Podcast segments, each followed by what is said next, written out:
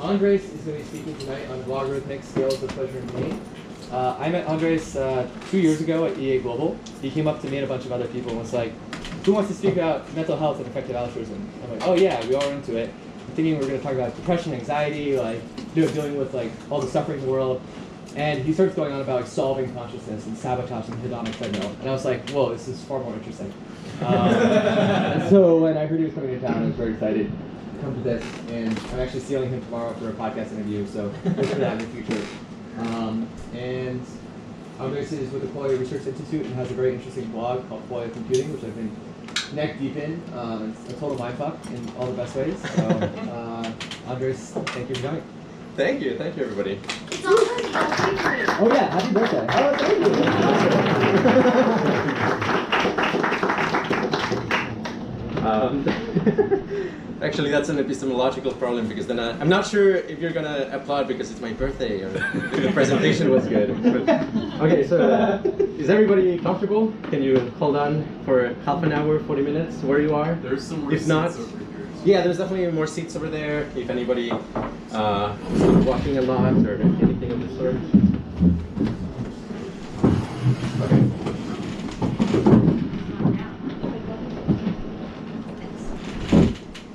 Did you just reuse the slide deck? Harvard EA student Yes, uh, yeah, I'm reusing it. Yes, Oh, September okay. 13th. That's right. Yes. We expect I'll- all of our presentations to be custom made. Yeah, well That's right. If That's we have right. one more person here, if someone wants Oh yeah, we can fit one more person. Oh, and one other thing I forgot to mention is like we hang out after these, so if you want to talk to people, like chill. Cool. That's Any, anybody else want to sit over there? Okay. Yep. Okay. All right. I'll get started. Okay. So I'm gonna be talking about yeah the logarithmic scales of pleasure and pain. So basically, kind of like ravaging our intuitions about actually in what way you can feel good or bad. Turns out it's uh, much deeper than you think.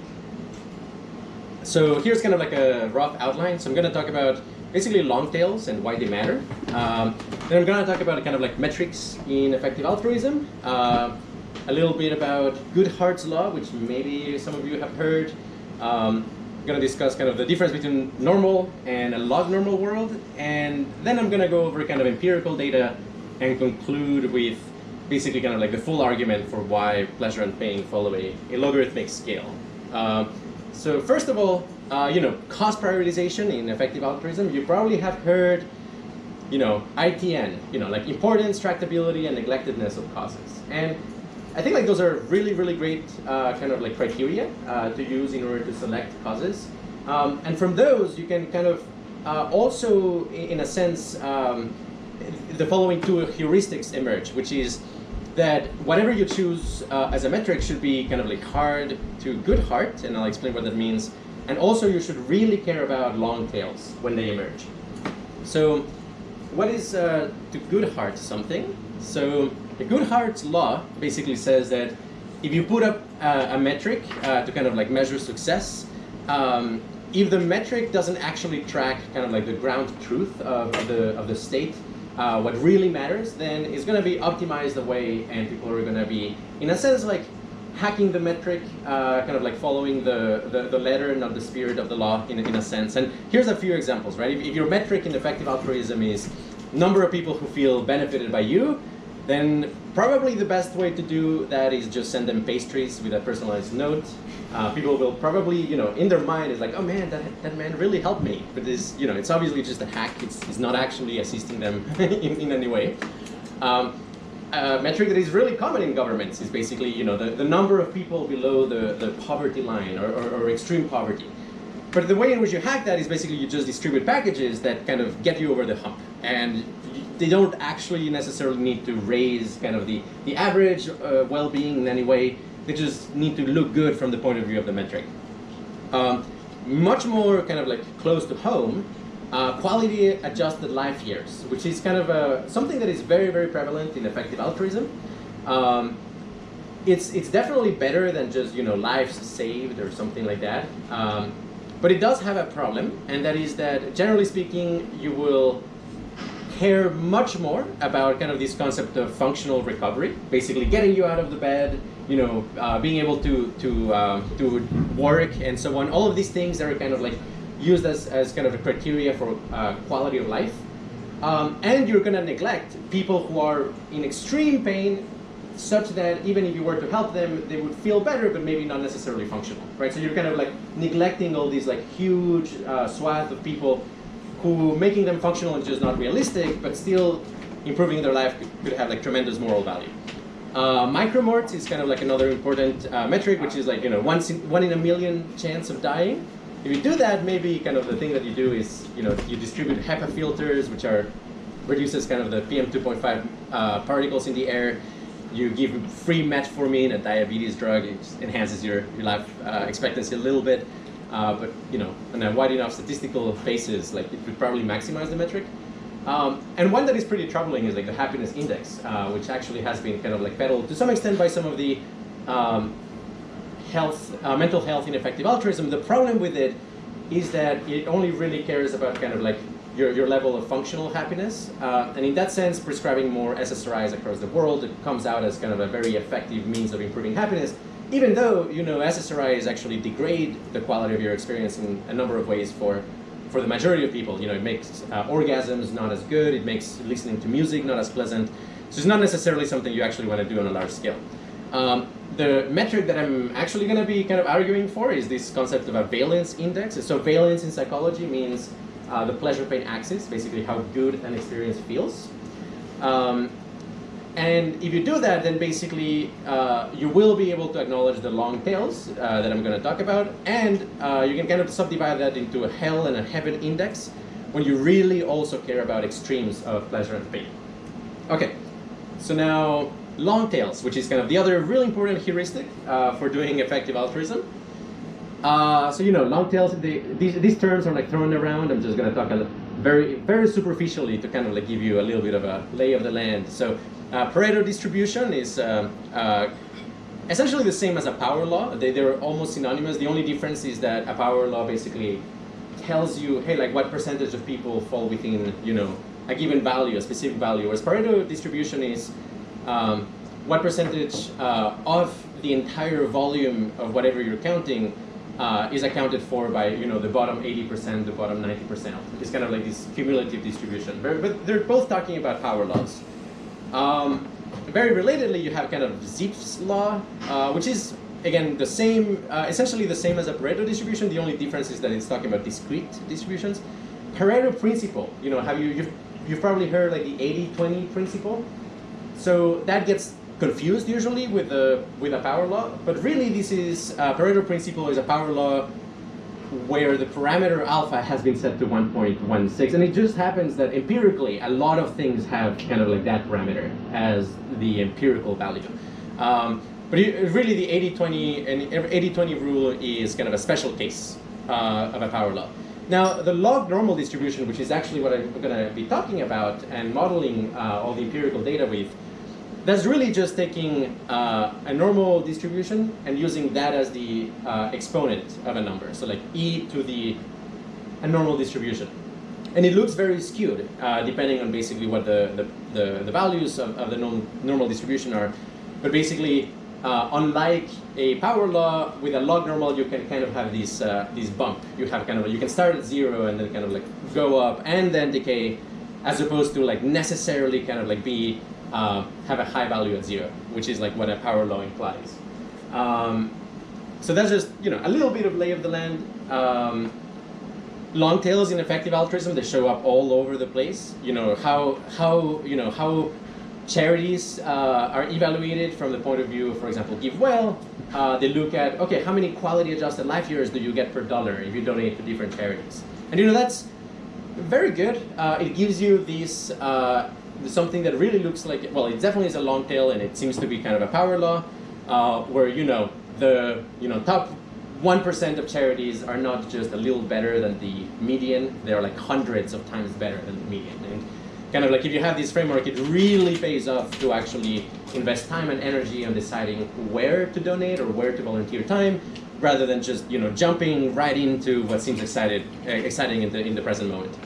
Um, other metrics that in effective altruism are very commonly used are lives uh, saved per dollar, uh, catastrophic events prevented per dollar. A lot of people in uh, the X risks kind of uh, area think about uh, in those terms. Or number of non-human animals saved. You know, how many pigs did you prevent from living in a factory farm and so on. And in uh, pretty much every analysis that you see in EA Forum, in most of these cases, you see a long tail. There's like a few things that have these massive payoff. The typical case is very mediocre, and then like the bulk is like not very good. Um, now, uh, I would say that in a sense, like this generalizes to, to the general world. Like uh, and specifically also to, to valence. That if you're trying to kind of improve the quality of life of people, you will generally also see uh, kind of like a, a, long tail distribution and specifically a log normal distribution. So kind of like what are, um, what is kind of like a, a, good analogy for why, why should we in a sense um, uh, expect uh, the intensity of, for example, suffering or the intensity of happiness to be distributed in a long, long tail fashion so here I'm going to make a, uh, an analogy with avalanches. So avalanches are like a really good example of a long tail distribution in physics. So if you measure basically what is the size of avalanches across all countries, like in a given year, if you just count every single avalanche that happens and, and you plot it um, in a log-log uh, uh, plot, it's going to look like Australia. It, it, does seem to be a, a, a, a long tail. Now, kind of like something that emerges out of that is that if you think of you know number the sizes of avalanches across all countries as kind of the root long tail distribution there's a lot of long tail distributions that kind of emerge out of that for example avalanches per year per country if you plot that that also is a long tail distribution size of largest avalanche in each country that's also a long tail or cumulative avalanche volume per country you know in switzerland there's to be a bunch in jamaica pretty much zero. So you'll have like this very, very, very skewed distribution. Uh, but all of those additional kind of long tails really emerge from the top top one. Like that, that's kind of like the thing that is generating all of the other ones.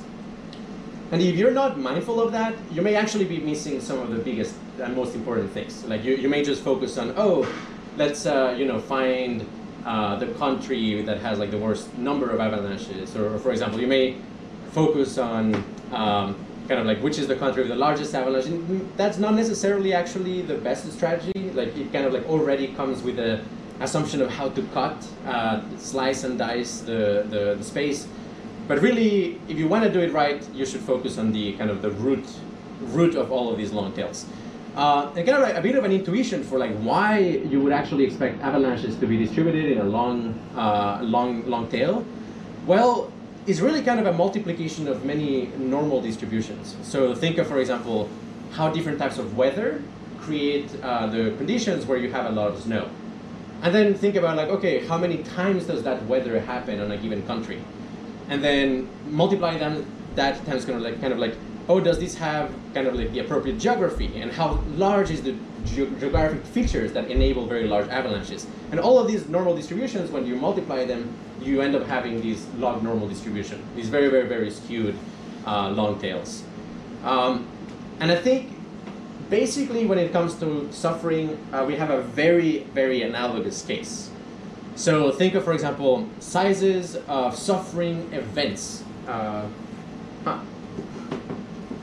okay, oh, okay, okay.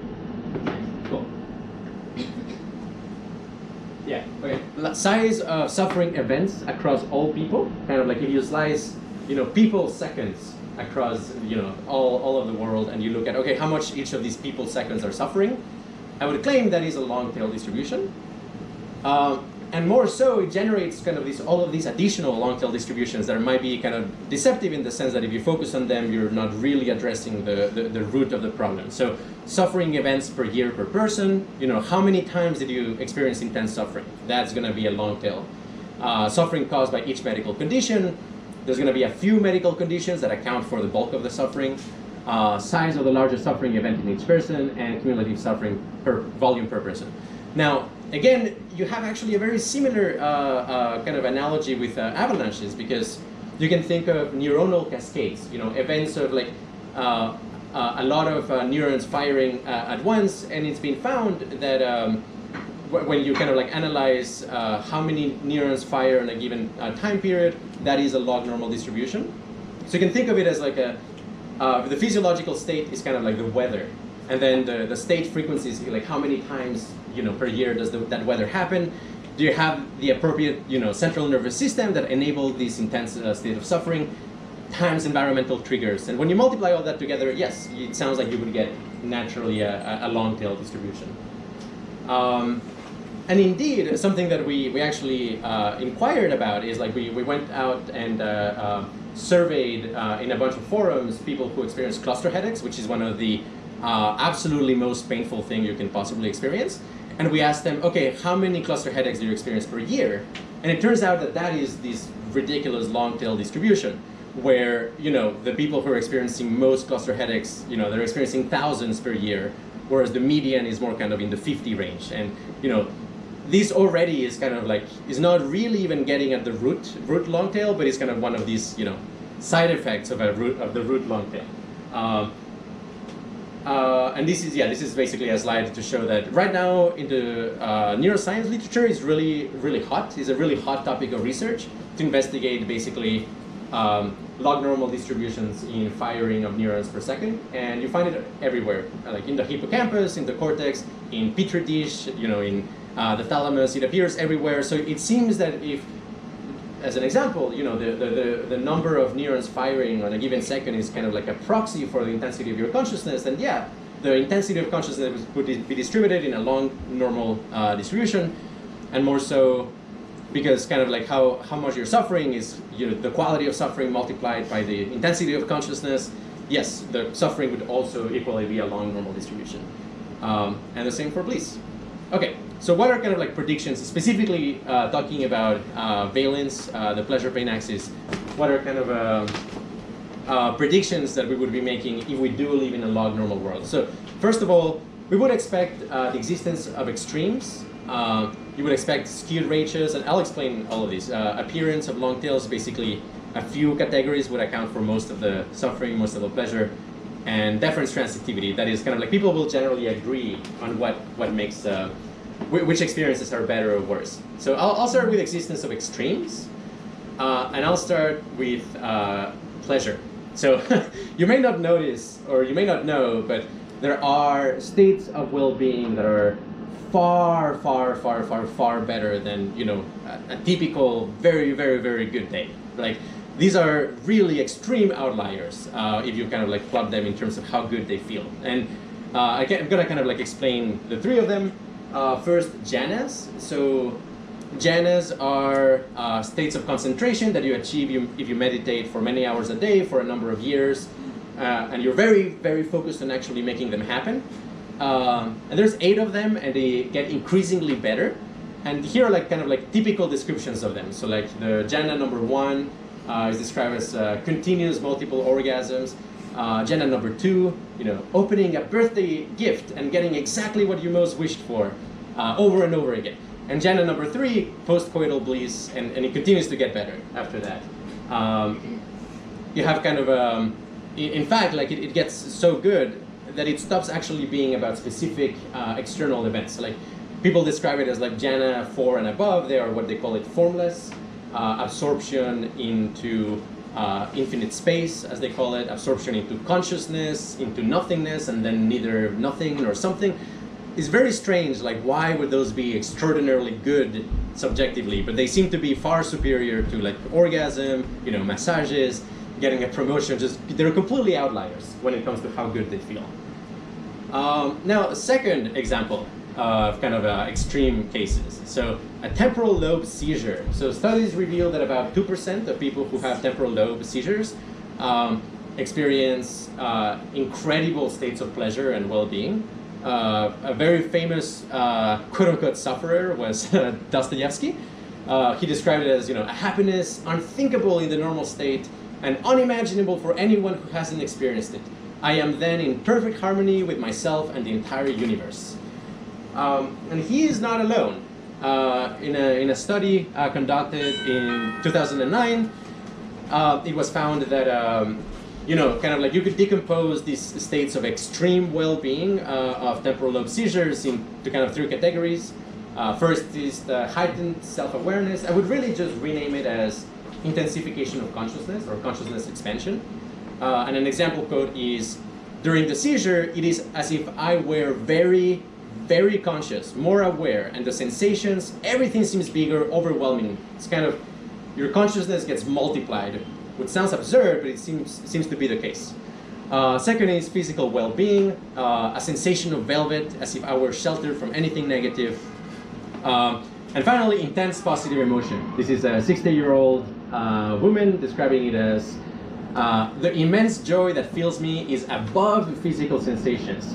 It is a feeling of total presence, an absolute integration of myself, a feeling of unbelievable harmony of my whole body and myself with life and the world and the all. Uh, and that's, uh, yeah, temporal lobe seizures, uh, highly recommended. Uh, not from personal experience. Uh, and finally, uh, oh, it's a shame that not, not that great resolution, but okay, so um, 5-MeO DMT. Okay, so it's, I mean, has, okay, actually, a show of hands, who has heard of 5-MeO DMT? Okay, maybe a, a few people. Uh, who has heard of regular DMT?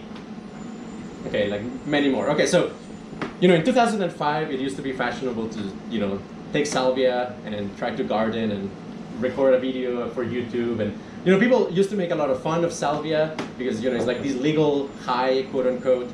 Um, but it turns out it's usually a very, very unpleasant experience. And um, DMT, on the other hand, people describe it as kind of this like, you know, extremely fascinating, higher dimensional, you know, expansion of consciousness where you meet uh, alien entities and whatnot. And it's true, in, in, the internet you will find a lot of people saying like salvia and DMT are completely different things. If you've tried salvia, don't think that because it's a breakthrough, breakthrough drug, uh, in a sense, is going to be kind of similar to DMT. They're completely different headspaces. Now, what is not yet very well known in culture is that DMT and 5-MeO DMT are also completely different beasts. So DMT makes you hallucinate, kind of this sensation of uh, extreme otherness, contact with uh, super intelligences, and a lot of really weird hallucinations and expansion of consciousness. But it tends to be very mixed when it comes to kind of the, the valence component. Like it, it feels good and weird and strange, but it's not, it's not a bliss drug, so to speak. Whereas 5-MeO DMT, if you have a good trip, uh, especially if you manage to overcome the anxiety of the, of the takeoff, is described as the best possible feeling that you could have by those who've had it. Uh, I don't know of anybody who's had both a temporal seizure uh, and 5-MeO, but it would be actually really interesting to know like what they think. Um, you know, uh, people who administered 5-MeO DMT, the way they describe it is like, um, when people try it, they usually say one of two things. Either they say, this is it, or oh my god. So um, it might be described as kind of the culmination of pleasure. It's kind of the most you know intense, uh, harmonious, highest energy possible state of well-being, and is really a complete outlier as well when it comes to states of well-being. Uh, a really interesting signature, uh, thanks to some analyses we've been able to do, uh, thanks to data that was uh, shared with uh, Qualia Research, is that, uh, I mean, 5-MeO DMT seems to do two amazing things. One is it, it massively increased the power in the gamma band, which is associated with kind of intensification of consciousness. And second, it massively increased the um, whole brain um, coherence, which is a, a term in, in EEG that has to do with basically how um, how correlated are the different channels. And it's, it's almost kind of like your whole brain becomes the same frequency. Every channel looks the same on 5-MeO DMT. Um, and in a way that is kind of reminiscent of, of uh, high, high meditation states, but it seems to be its unique thing.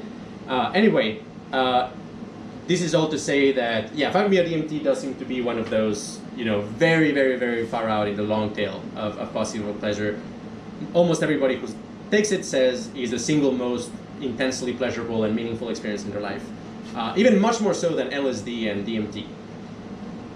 Um, okay, so now on to the bad news. Uh, so basically, uh, I'll explain the pain scales. Uh, so basically, this idea, you know, the analog pain scale, which is what you use in, in a hospital if you, you're in an emergency, it's kind of like, okay, from 1 to 10, how bad, how bad do you feel? That really doesn't cut it for a number of problems, uh, diseases. Um, and that was captured uh, for the first time really in the McGill Pain Index. So, you know, if you just ask from one to 10, how bad do you feel? That's, you know, that's one type of question.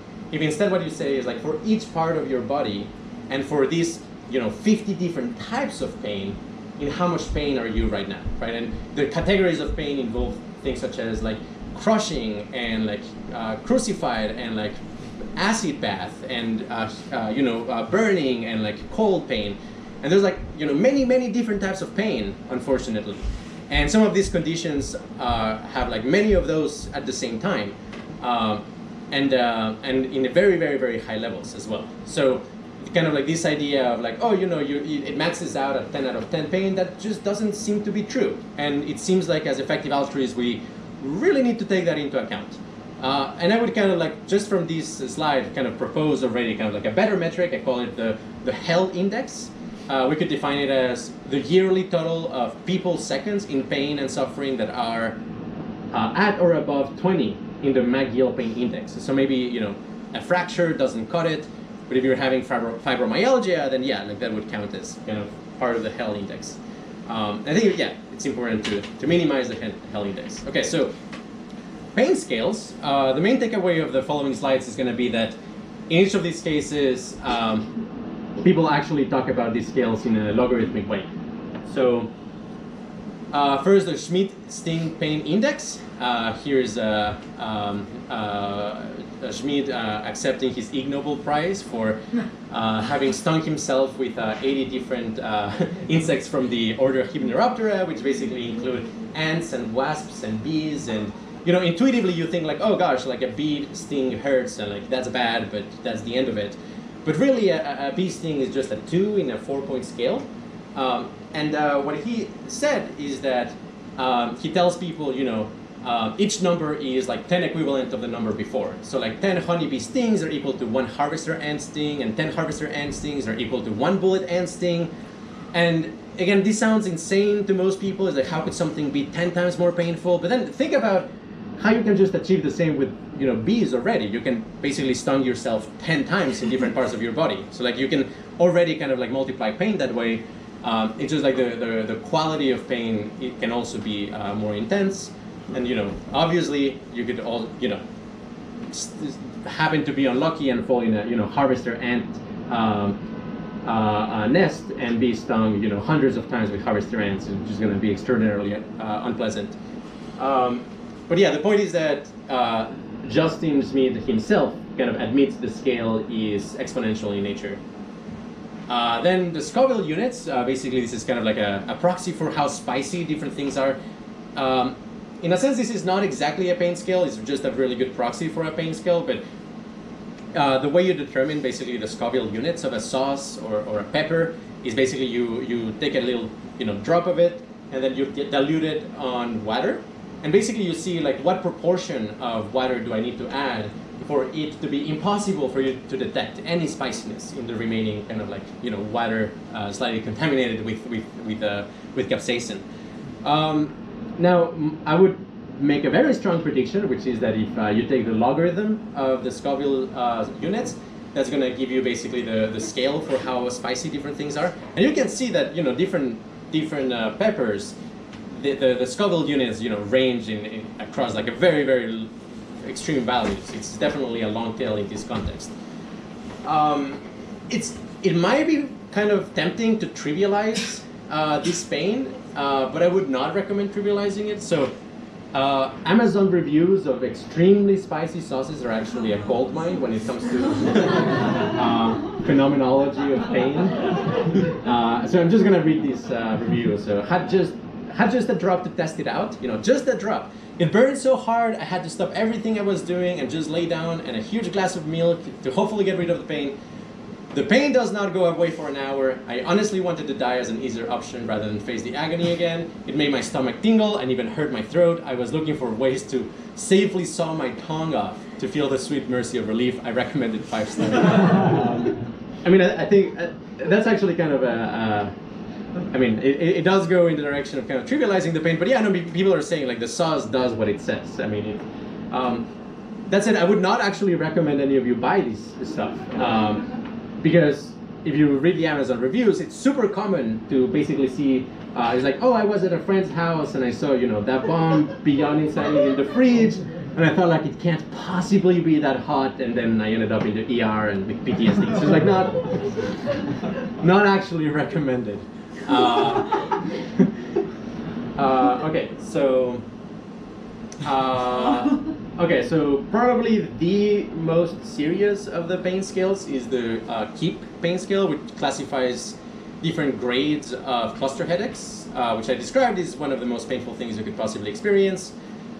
Um, and yeah, the creator of this of the scale is somebody who suffered for cluster, with cluster headaches for many many years and tried many types of medications and kind of like recorded how many they experienced each day, how medications affected them, and yeah, basically says uh, the KIP scale uh, is used in an exponential way. A KIP of 10 is not just twice as bad as a KIP of 5, it's 10 times as intense. Okay, so that, that's kind of a, uh, actually, yeah. So that's kind of like the predictions. Uh, the first prediction, you know, like existence of extremes. I think like we've established there are extremes.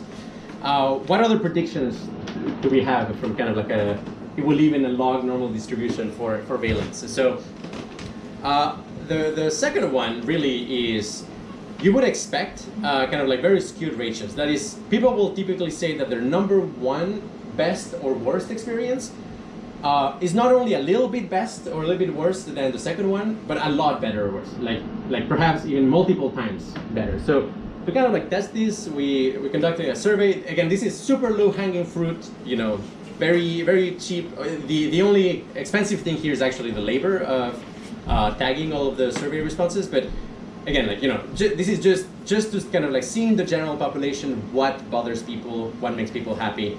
Um, and uh, yeah, we collected 110 uh, participants. Uh, 97 uh, had like enough quality for us to, to use them. Um, oh, sorry. And um, and basically, one of the things that we asked them was, you know, relative to the second most pleasant experience, how many times better or worse how many times better was the first most pleasant experience? And this is kind of the results that you get. Uh, the first one kind of visualizes the entirety of the responses. The second one uh, kind of like cuts off, you know, the, the top 10 highest ones so you can visualize better the long tail. But the, the takeaway here is that people are saying, you know, my best experience was five times better than my second best experience. So this is like, there's a multiplicative factor. It's, it's not just like, you know, it was like 20% better.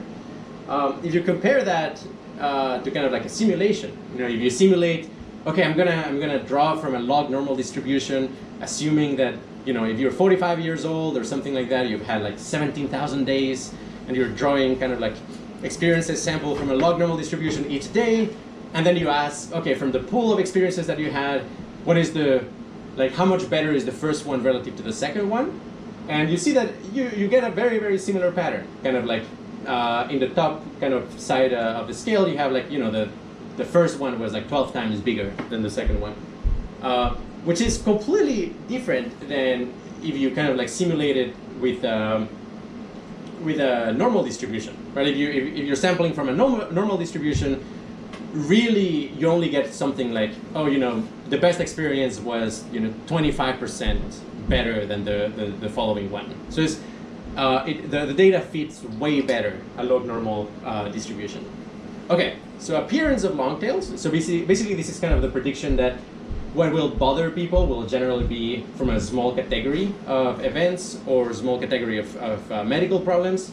Uh, and likewise, what makes people happy is going to be from a small category. And there's going to be kind of a long tail of you know a few people answering from an, a, a whole number of possible situations. So if we visualize, okay, what, what do people say as you know, belonging in the top three most pleasant experiences in the entire, entire life. The, the base rates is, you know, falling in love, your, your children is born, marriage, sex, uh, college graduation, orgasm, uh, alcohol. I should say, you know, vacation. It, it, sounds almost kind of like trivial to say like, oh my gosh, vacation, there was one vacation that was one of the top three, but if you read the answers, it's actually really compelling. I mean, it's something like, you know, I was planning this trip for a year and I went to Europe and backpacked for a month with my brother and it went better than expected. You know, it's kind of this extreme scenarios of things going really well. And also, you know, falling in love is not just, you know, this random person I had a hookup with. It's more like I was in love with him for seven years and he was way out of my league and, and one day he confessed his love to me and like, okay, like this kind of movie almost kind of like movie-like situation is what people tend to report as some of their, their best experiences. Why is sex differentiated from orgasm? Yeah, well, that, that was uh, just based on the description. So, sex is kind of like the, the whole act, including foreplay. Um, and orgasm is just the moment of orgasm. And uh, there was a little bit of a um, uh, very, very. There was a bit of a kind of like gender imbalance there with, with males saying orgasm more than. But I mean, really, I would say it's basically the same thing. It's just like different aspects of it get emphasized. You will also notice that like the the events here have like a very undefined like timeline. I'm not saying like, hey, what was the single best second of your life? Although maybe it would also have been very interesting to ask that. Um, but yeah, again, this is just kind of a, a pilot study to, to see what is in people's minds when you ask them like, the best and worst. Uh, this is in terms of you know the worst. Uh, you get things that you might expect. You know, mother death. You know, childbirth.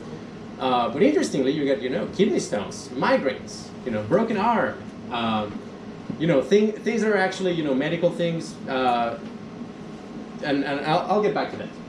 Okay. Uh, so that kind of like tests the appearance of long tails. I mean, as you can see, you know, it's a very skewed distribution, and that's not even showing all of the responses. I actually caught it at like uh, when you get like two.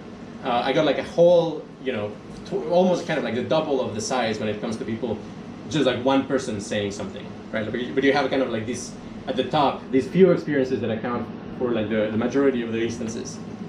Are, are they, sorry, are those showing people who say that thing is the best or worst thing ever, or just how, roughly how they rank those things? Uh, that's just appearance in the list of the top three.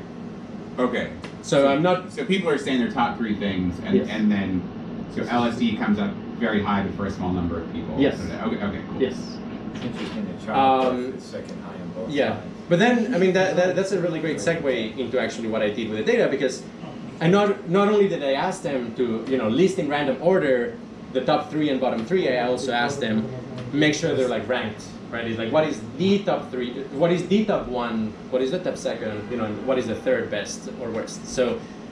Um, and I did use that data. So here's how, how you can use it. So basically, you whenever you see kind of like uh, two experiences um, uh, being ranked against each other, you can almost think of it as kind of like those two experiences uh, had a match, and basically one of them won as kind of like the, the better one rather than the other. So you can you can apply things such as like um, tournament algorithms for like, oh, okay, there's all of these matches between different experiences. How do you derive kind of like a latent trait based on all of those rankings? Um, uh, and also, I mean, what that graph is visualizing is the graph of differences. So basically, kind of like, I mean, obviously it's not a lot of data, so I had to do like some, some smoothing to make sure it's not just like a statistical irregularities, but kind of like above a certain threshold of pairs uh, of appearances, um, I kind of visualize which ones are better than when than which other ones. So, you know, if you have that type of visualization, you can then you know apply something like a uh, network centrality algorithm on, on that directed graph and to see kind of like where all of the differences being pulling into.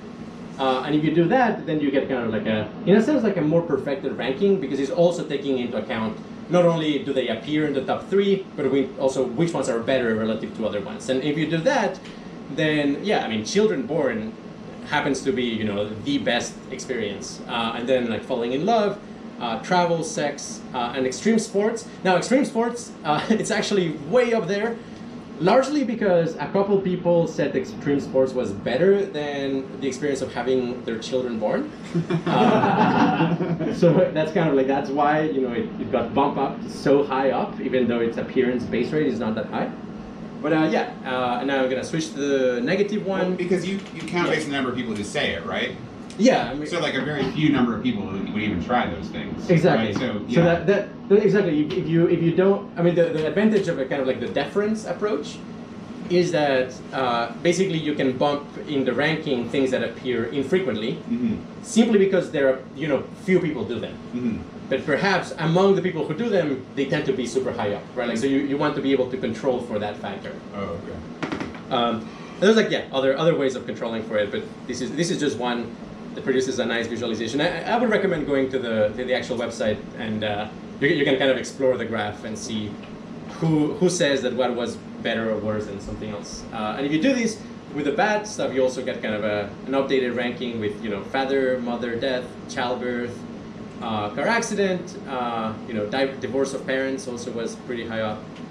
Uh, anyway, okay, so uh, now I'm gonna actually kind of like based on all of these descriptions, a better way of conceptualizing pleasure and pain scales. So if you have kind of the naive view of uh, you know, feeling good is having a certain a certain positive, you know, feelings in your body. Maybe if you feel twice as good, that's having twice as many of those positive feelings in your body.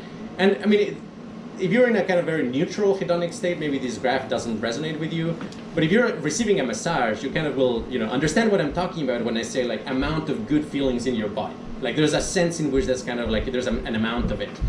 And what I want to want to say is that based on uh, the previous research and also a lot of trip reports, um, a much better visualization is kind of the, the long tail uh, uh, scale, where basically how uh, the intensity and, and the prevalence of good feelings basically grows exponentially as you go up in the scale. Uh, with things such as like 10 out of 10 pleasure being like a good 5-MeO DMT trip or you know a temporal lobe seizure and maybe you know at the 7 out of 10 scale you have kind of MDMA and you know a good state of mania or uh, deep meta meditation, this uh, loving kindness meditation, you know 2CB, all of that stuff can be really way up there and is counterintuitive how insanely good it can actually be. Uh, now, yeah, warning, I'm gonna switch to the, to the negative one. Um, I don't like to think about it, but honestly, I, I thought it was important to visualize. Uh, so based on kind of descriptions of people, you know, cluster headaches, they say it's not that you just have kind of like a fire going on your head. They say you have kind of a supernova of pain. It's like something, you know, out of out of this world, really uh, alien in terms of intensity and quality that just shouldn't even exist to begin with. Uh, but yeah, th- this is kind of like a, in a sense, more evocative of what may actually be true when it comes to extreme suffering. Uh, with uh, you know fibromyalgia, childbirth, amputation being like a seven out of ten, and these other worse things like cluster headache, trigeminal neu- neuralgia, and complex complex regional pain syndrome being in kind of the, the upper ranges. Uh, this is yeah, kind of like visualizing them at the same time for for contrast.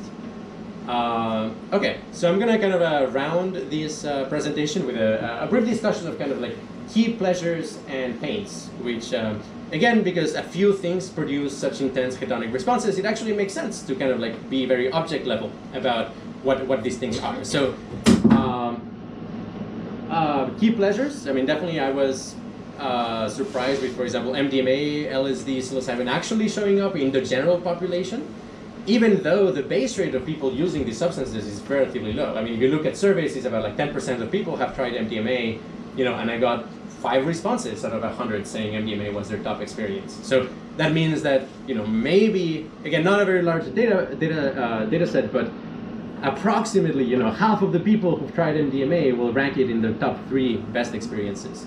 Uh, and the same with psilocybin, and LSD. That, that is something that we already kind of knew. Uh, there, there, are these studies where they give, for example, you know, methylphenidate, which is Ritalin, a stimulant, it's kind of cocaine, uh, or psilocybin in a placebo-controlled way, and then they ask them, you know, how would you rate these experiences? And, and you find that, you know, more than 60% would rate the high-dose mushroom experience as among the top five best experiences.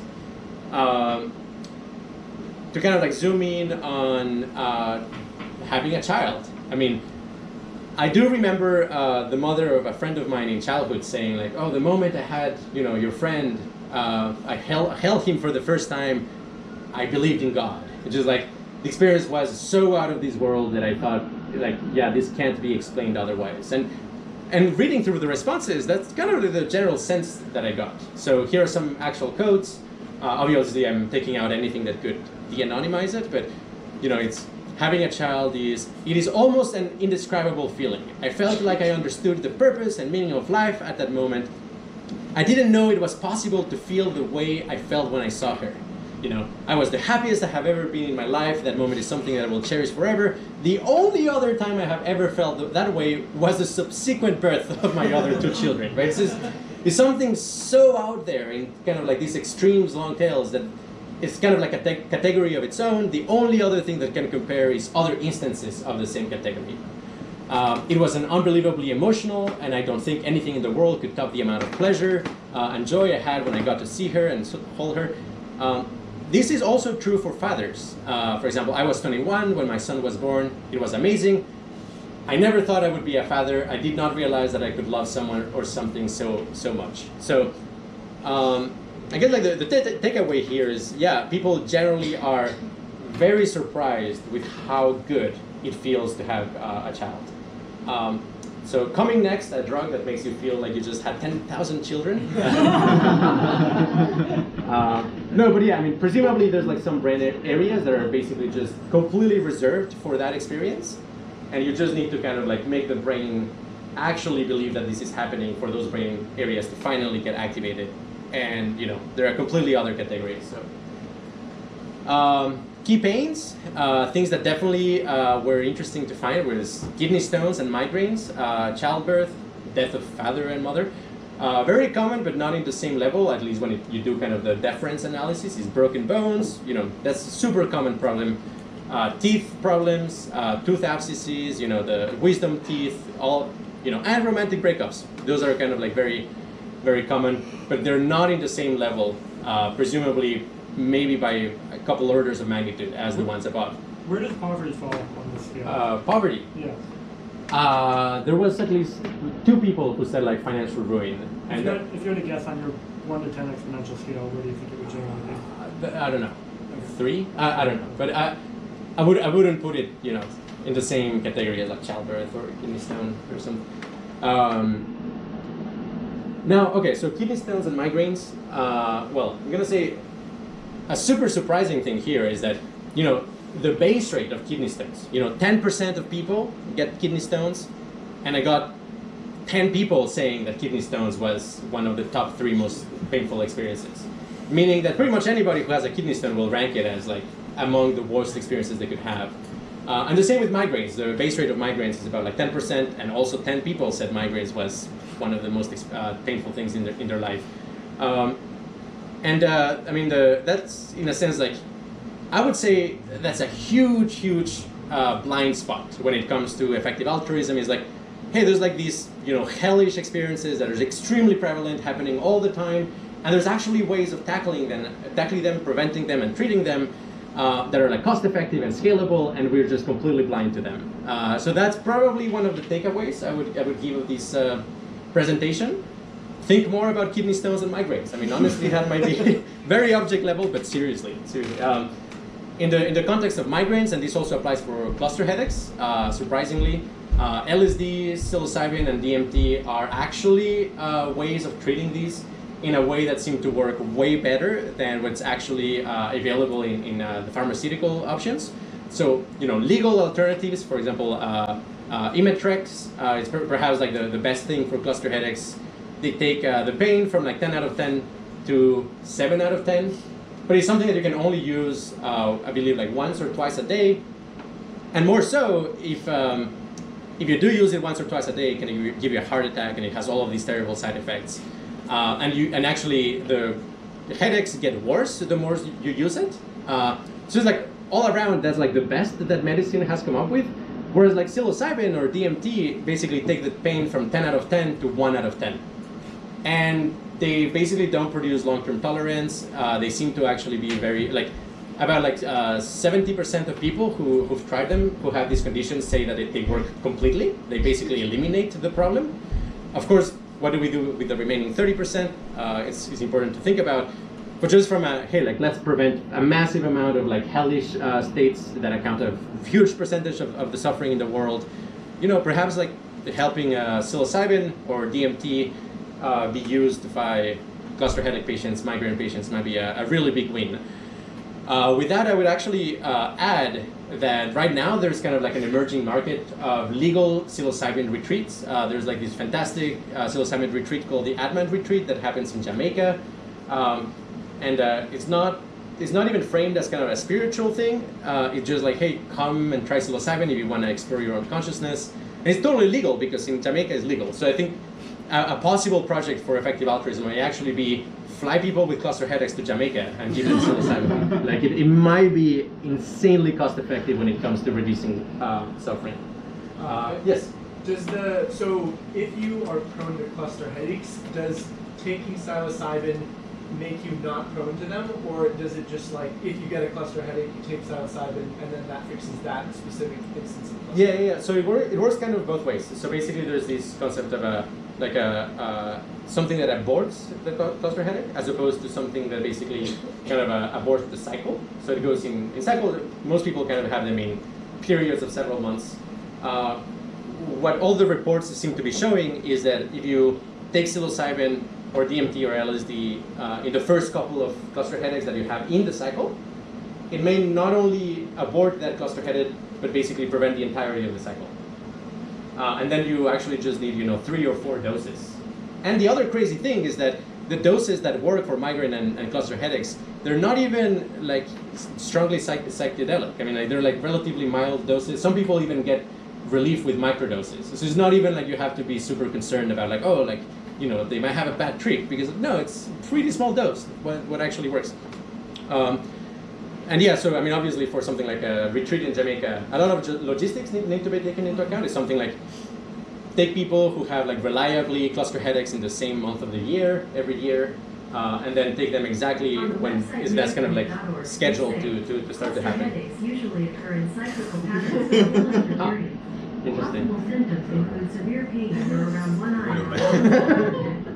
There may be tearing, nasal Uh, somebody- somebody dots asked maybe- Yeah. ah, okay. I probably said okay. I probably said okay. Um, okay. To summarize, uh, long tails matter, and they matter quite a bit, uh, especially if you want to get that sweet 80% of the problem fixed. Um, metrics and rationality. Really, you have to think about Goodhart's law. Don't be deceived by you know things that will optimize, you know, get over the hump of poverty or things like that. Uh, we probably live in a log normal world based on all of the evidence, and this doesn't only go for, for pain, also goes for pleasure, and probably many other things as well. Uh, we talked about peak pleasure states and how they are like insanely better than you can even imagine. Uh, it's actually unimaginable unless you've had the experience and, or you're close to having it. Uh, and pain scales, they seem to be explicitly logarithmic by the people who actually built them. Uh, so all of that kind of like paints the picture that yeah, we live in a log normal world. Um, pain is way worse of a problem than we may imagine, and we should really focus on extreme suffering. If what we care is you know minimizing suffering. Uh, and yeah, that concludes the presentation. Uh, thank you.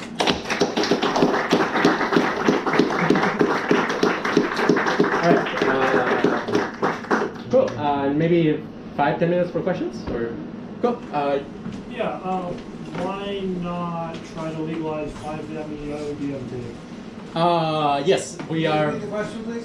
Why why not try to legalize 5-MeO DMT And or put it in the water supply? and or put it in the water supply? Um, well, okay. th- th- there's a few second things. come on. Right, right, right, right, right. No, it's, it's not orally active. Uh, you do need to either inject it or vaporize it. Uh, unlike regular DMT, it is not advisable to take a MAOI in order to prevent its breakdown. It's actually toxic. Like if you take a, like harmaline, which basically you use it to combine it with DMT for ayahuasca, and you combine it with 5-MeO DMT instead, it might be really bad. It kind of like tends to lead to medical emergencies. So the only safe ways of actually doing it is vaporizing it or injecting it.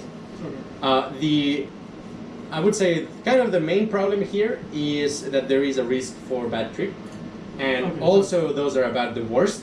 Got it, got it. Um, that said, uh, there is kind of this very strong suspicion that like whether you have a very bad experience of 5-MeO DMT is very very dependent on how quickly you come up.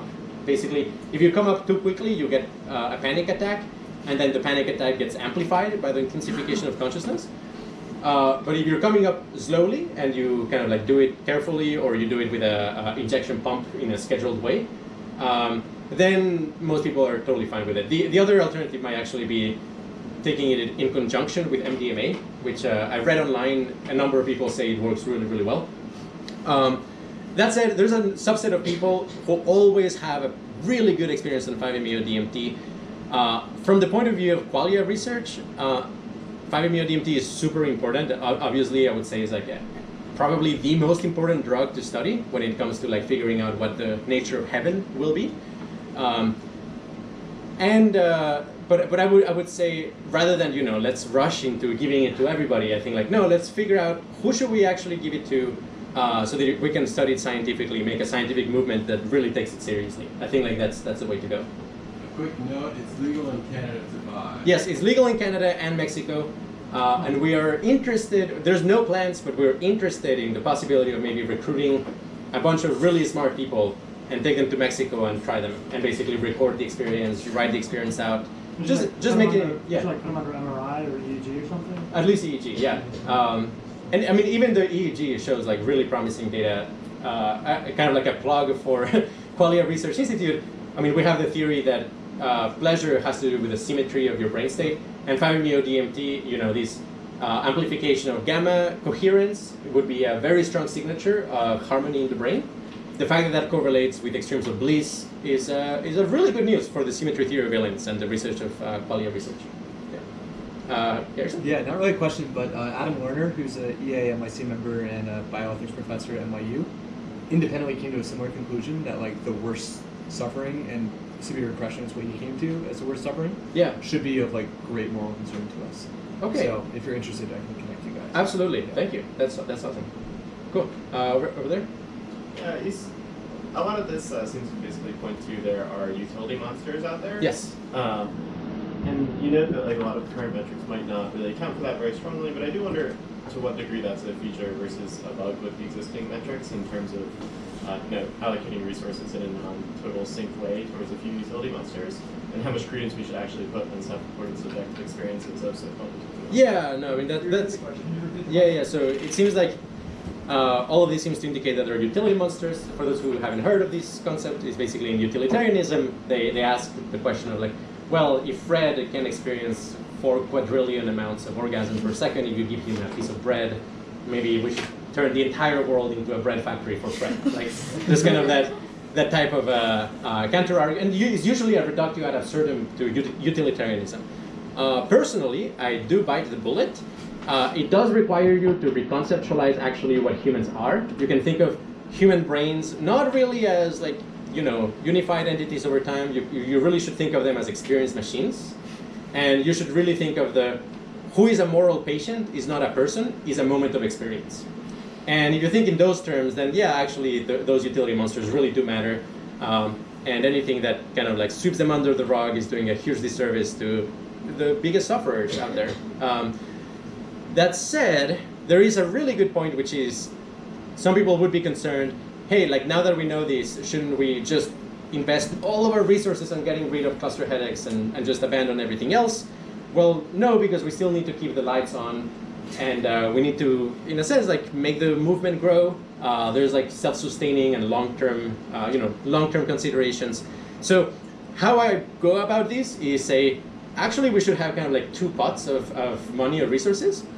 One that gets directed to just, you know, the deepest, most troubling moral patients, like you know, cluster headaches, kidney stones, etc. And the other pot is kind of like using it in order to take people who are kind of like in a painful state that is dysfunctional and getting them over the hump into a highly functional state. So that allows you to basically actually grow. So and, and the difference here is basically how much pain can a person endure become before they become dysfunctional. And when it comes to, for example, oh, being able to write code or type a paper or like give a presentation, the kind of like the threshold is something like if you are at two out of 10 pain, you can do it.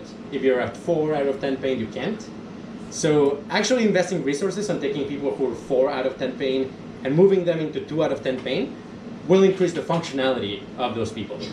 Whereas, you know, taking people who are like 10 out of 10 pain and moving them to like six out of 10 pain, that's a huge, huge moral success, but it doesn't actually grow the, the, the movement forward.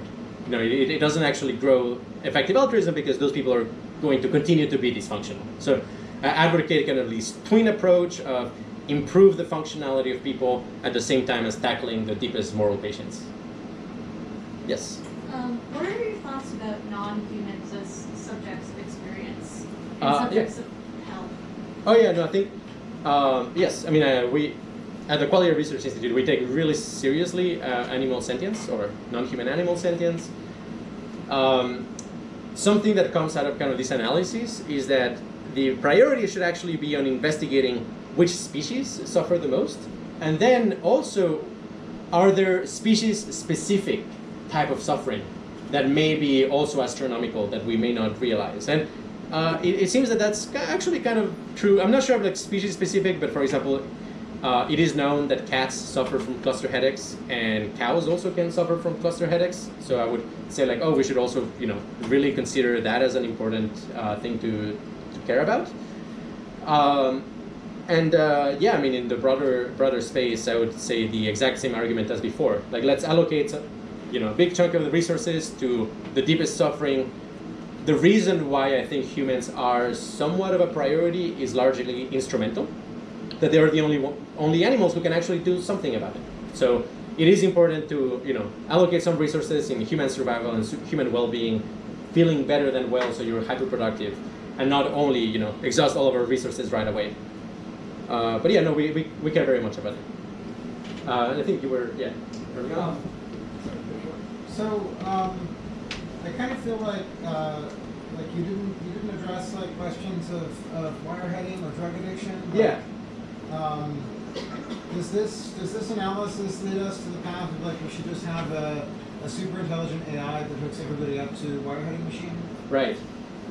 Um, all of that hinges on a number of things, but a, very big one is personal identity. Is like, uh, as I was saying, I tend to see the world through kind of these lens of brains are experience machines. So it doesn't really matter who gets to experience what.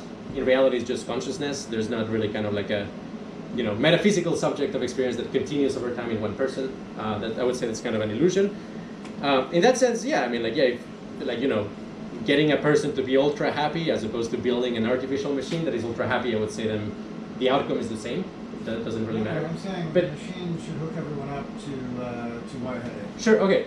I have a, a, a piece in qualia computing. I highly recommend. It's called wireheading done right. So what it's I good. oh, excellent. There's an advocate here. no, uh, wireheading done right. So basically, that addresses the, the, the question of okay, like if we all if we figure out a way to be ultra happy, will that kind of like make us inactive and just be couch locked for the rest of our life? And and the answer is it really depends on how you wire head. So sure, if you stimulate, you know, the outer shell of the nucleus accumbens, you feel kind of this opioid high without tolerance. Yeah, maybe you will be couch locked for the rest of your life. Uh, evolutionary selection pressures will obviously take care of you know people who do that. They won't reproduce. Um, but we should, you know, you, we shouldn't just let people do that uh, and have kind of this moral catastrophe of, you know, 80% of the population wireheading poorly. Instead, I think uh, I advocate for a better theory of wireheading, how to wirehead properly. And kind of the principle here is rather than having, um, so there's like this, let's say like a state of bliss of a certain type, rather than just trying to be there all the time. What you do is you identify different types of bliss uh, and just to give an example, there's this thing we call fast euphoria, which is you know stimulants like amphetamines. There's like this uh, slow euphoria, which is opioids and alcohol. Uh, and then there's like a philosophical slash spiritual euphoria, perhaps better described as uh, um, pushing the brain to a state of criticality. Um, and that one is basically kind of like maximizes creativity uh, and, and, and thought power. So what you would do is basically set up the reward circuitry such that the more you are in one of these uh, types of bliss that has a certain functionality, it makes it easier to experience a different type of bliss. So basically, you wake up in the morning with extreme, you know, amphetamine-like energy. Uh, eventually, you transition to kind of this creativity state, and then this very restful sleep. And basically, in that way, you never get stuck, but you're always in a blissful state. So that, that's the sort of wireheading I advocate. Mm-hmm. Uh, yes. Uh, a couple things. So one, the nature of these self-reported um, yeah. things, and then um, you know whether there's ways to get out of that self, you know, self-reporting or yes. outside to measure And then also, what do you think of um, kind of hedonic treadmill things? And, yeah. And a couple different ways, but I mean, let's say it's DMT versus alcohol. Like if you yeah. had alcohol once in your life, yes. you had DMT every day, and yes. you, you might flip those scales of like which which one's better. And if you already yeah, yeah, yeah. Uh, I mean, the hedonic treadmill is the biggest obstacle for like sustainable happiness. Uh, uh, just to address that very briefly, uh, I also have a piece called uh, anti-tolerance drugs. So I don't I don't think actually you know finding a better MDMA is necessarily good for the world because most likely it's just gonna have the same side effects. Uh, it's gonna feel great for a little bit and then cause this long withdrawn negative effect afterwards. And the same with like a different kind of opioid. You know, you also get addicted to it. It's gonna produce tolerance. Um, but incredibly, there seem to actually be substances out there that basically either block, reverse, or um, or prevent. Uh, yeah, block, reverse, or lessen uh, tolerance development. So it seems that if you take, for example, opioids in conjunction with uh, there's this weird drug called proglumide, uh, and also you know black seed oil and uh, ibogaine, uh, it seems to actually prevent the development of tolerance. So I, I would be very bullish uh, in terms of like drug development, especially for cases of chronic pain. To not just look at one more opioid. It's like no, no, no. Investigate anti-tolerance drugs so we can basically overcome entirely the hedonic treadmill problem, um, sabotage the hedonic treadmill, uh, so to speak. Um, now, when it comes to kind of like how, how you know doing DMT once versus uh, you know getting getting drunk in a responsible way, which one like has the bigger area under the curve? Um, well, the crazy thing is that 5-MeO DMT actually doesn't have any tolerance, and that's kind of a mystery uh, pharmacologically. So, you know, if you take amphetamines, uh, the next day is gonna feel kind of half as intense uh, if you have like a recreational dose. Alcohol as well, you get used to it very quickly. Uh, psychedelics, you have kind of this window, like three days afterwards. You, if you take the same dose, it almost doesn't feel like anything. Now DMT, regular DMT, uh, also has very little tolerance, but it has immediate tolerance. So if you take DMT and 15 minutes you take DMT again, it's gonna feel uh, kind of half as intense. But after one hour, it's like back to normal. Now 5-MeO DMT doesn't produce any tolerance at all, meaning you can actually take it every five minutes and continue to be in that state. um, so if I was to kind of like optimize my life just for myself and I didn't care about anybody else, I would probably you know, meditate and, and be on 5-MeO DMT all the time. that might be the way to go. Questions? Uh, maybe we can stop the formal questions now Yeah. and uh, everyone can just like socialize and I'm sure you'll be around. Yeah, yeah, I'll be around. And uh, yeah, well, thank you very much, everybody.